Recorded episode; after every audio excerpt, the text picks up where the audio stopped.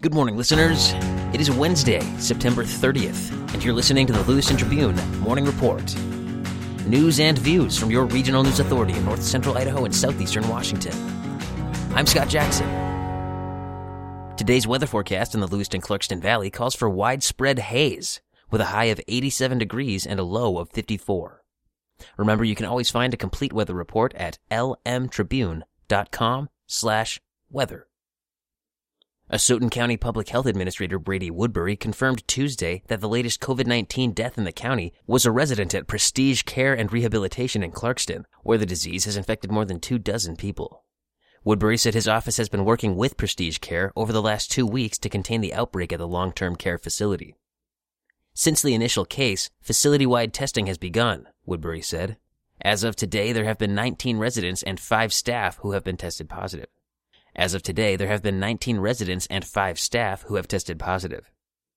The Lewiston Orchards branch of Prestige Care was at the center of an earlier outbreak, with 48 positive cases among residents and staff, and three deaths attributed to COVID 19. The latest fatality was a man between the ages of 60 and 80 who died Thursday, according to an earlier report by Woodbury. His death brings the total in Asotin County to three. Woodbury said there were no new positive COVID 19 cases reported in the county Tuesday. Public Health Idaho North Central District added 35 new cases Tuesday, including 13 in Lewis County, which brings its total to 34. The federal government formally adopted its salmon and dams management strategy Tuesday, which relies on spilling water at Snake and Columbia River dams to speed juvenile fish to the ocean, but keeps the four lower Snake River dams in place.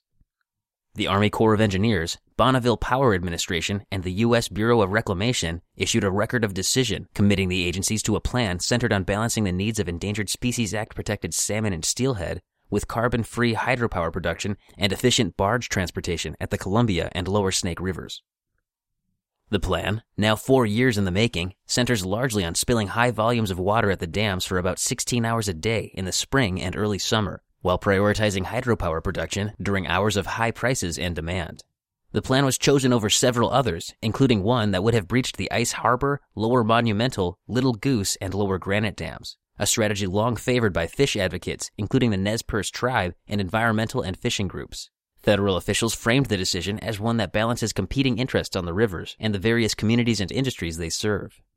Dam advocates said the decision to retain the dams and the transportation system on the lower Snake River sets the region up to better deal with climate change.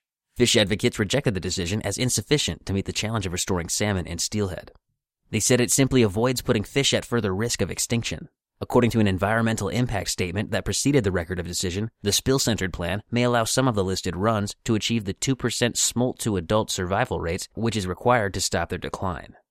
It would not, however, achieve the average of about 4% needed to rebuild wild fish numbers. Idaho County Sheriff's detectives continue to investigate the death of a woman in Elk City that happened more than one week ago, which the sheriff has termed, quote, questionable. Idaho County Sheriff Doug Giddings said Tuesday he could not yet release the name of the woman involved, but it's believed she was from the Seattle area and was in Elk City cleaning out the house of her father, who had died. An autopsy has been conducted, but Giddings said there has been no determination regarding the cause of the woman's death. Giddings said his investigators are questioning people and hopes to be able to release the name of the woman early next week. This concludes today's Lewiston Tribune Morning Report. For more on these and other regional stories, pick up a print edition of the Tribune or visit lmtribune.com. I'm Scott Jackson, and thanks for listening.